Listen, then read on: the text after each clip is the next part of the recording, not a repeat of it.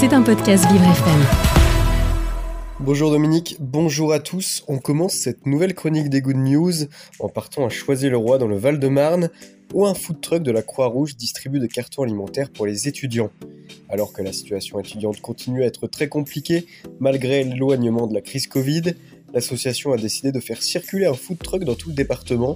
Ce camion, qui ne s'arrête que devant les résidences étudiantes, distribue aux jeunes qui le souhaitent un carton rempli de nourriture et de produits d'hygiène. Arrivés devant le camion, les bénévoles offrent la possibilité aux étudiants de choisir entre deux colis, toutes deux d'une valeur de 35 euros. Une très belle initiative de la Croix-Rouge en ces temps compliqués. Et on continue avec une bonne nouvelle qui concerne les chemins de fer. La SNCF veut agrandir sa gamme de Wigo.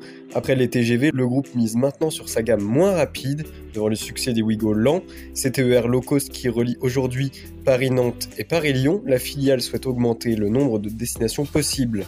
Depuis le lancement de ces deux lignes, il y a quelques mois, le succès est sans appel. 900 000 clients ont emprunté ces lignes, dites à petit budget.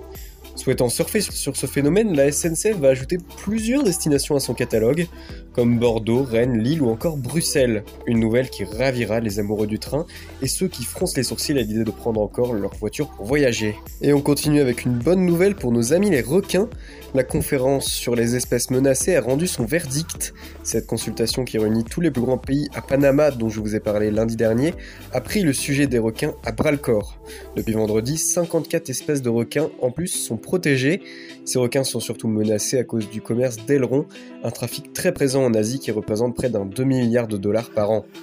Avec ce vote, les 54 espèces de squales sont désormais inscrites dans la Convention sur le commerce international des espèces de faune et de flore sauvages menacées. Espérons que cela ait un réel impact sur la surpêche et éloigne la menace d'extinction de ces animaux indispensables à la chaîne alimentaire sous-marine. Et on termine avec une bonne nouvelle qui concerne une tombe, oui oui, et pas n'importe laquelle, c'est celle de Jules Verne située à Amiens. L'édifice mortuaire ne souffrira pas du froid et des intempéries cet hiver. La pierre tombale de l'écrivain et la statue qui l'accompagne seront recouverts d'un drap, plus exactement il s'agit d'une housse. Cette protection permet à la tombe de ne pas être victime des feuilles, du lichen et des mauvaises conditions climatiques, ou encore des fientes d'oiseaux.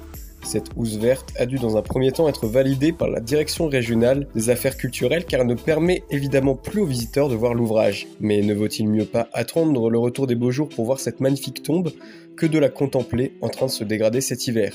La réponse semble être toute trouvée. C'était un podcast Vivre FM. Si vous avez apprécié ce programme, n'hésitez pas à vous abonner.